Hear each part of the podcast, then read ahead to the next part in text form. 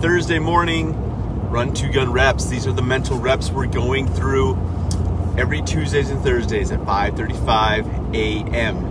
And today, uh, we're going to be rocking a little bit about and starting the process of talking about this. Uh, I think we're going to go over it on Tuesday as well. Um, we'll see kind of where today ends up at.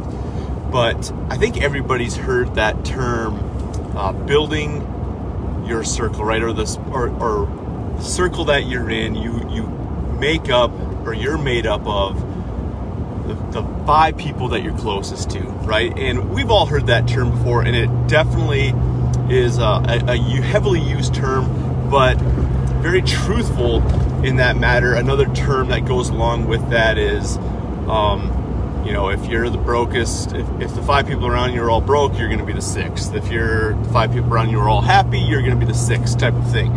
So I want to get into that a little bit this morning and touch on that importance of starting to build that circle because of the how heavily it can influence you as well as alter the course of your mindset and alter the course of potentially your life for sure. Um, and I want to tell you a little story that goes along with that. So, this is something that I became aware of within myself more recently than than me knowing it back when it happened. So when I was recruited to play college basketball, all the way back in 2007, I was recruited to a couple different colleges, and one was out in Wisconsin, and I went out there for a visit, and I played with the team, did really well, and the coach. I was very, I worked very hard in basketball and had big dreams, probably bigger than what I could accomplish. And, but the coach there was very straightforward with me. I asked him, I looked at him and I was like, hey, these are my dreams, ambitions, and goals for, for basketball. Can I achieve them? Or do I, you know, if I'm here, will you help me achieve them? And will you help me go after it? And he was like, absolutely, of course, like we'll, fo- we'll focus on it as, as the big goal. So I'm like, okay, cool. Unfortunately, that school, the way the scholarship system worked there, um, a Division three school, they don't have athletic scholarships. So didn't get much of a scholarship there academically and just average. Was recruited by another school and went in last minute, went in for a visit with the team, did really well. Um, sat down with the coach later, said the same thing. You know, how these are my big goals and ambitions and dreams with basketball. You helped me, you know, go after them? And he looked at me and he was like, well, let's not focus on that.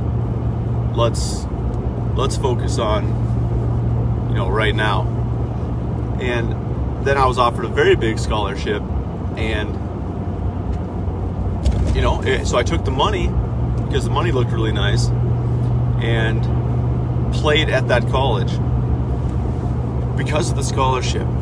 Didn't really enjoy my time there. Um, didn't I mean I learned a lot from the coach, but didn't really enjoy playing for the coach. Um, just didn't have that that connect, that connection there. And it was because that coach was speaking death over my life and my my confidence that I had on the court as a basketball player was altered dramatically because of that one conversation. And because of that confidence being altered so much, it ultimately changed my mindset and who I was in it during that time and what I was maybe able to accomplish. So that being said is he was a big part of my circle, right? Being your coach, he's somebody that you're going to spend a lot of time. He was somebody that I spent a ton of time with, more time than anyone in that phase of my life, basically. Um, and somebody that you looked up to, a mentor, and so definitely in that circle. And when and when that one or two sentences that was said altered my mindset.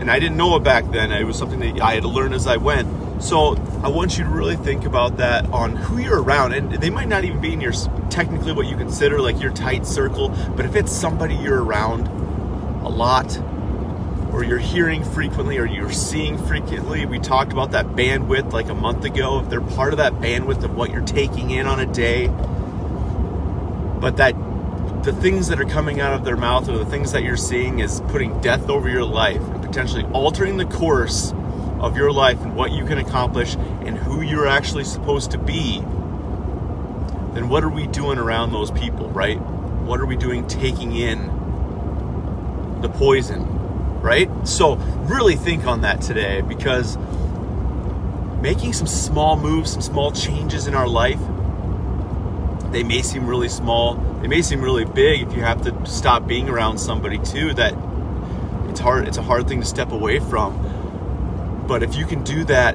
it might we we just talked about how it, being around those people can alter and drastically change our life for the negative.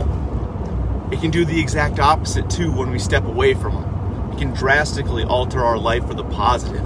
And you're going to start seeing doors open and you're going to start seeing blessings because instead of having death spoken over you and you get around people that actually speak life into you, the difference it will make and it will make fairly quickly. So, something to really think about uh, on the Run to Gun reps this morning. I hope it helped. I hope you're enjoying, and we will talk to you guys later. I hope you have a killer rest of your week and an awesome weekend. We will be back on Tuesday morning, 5:35 a.m. We'll see you later.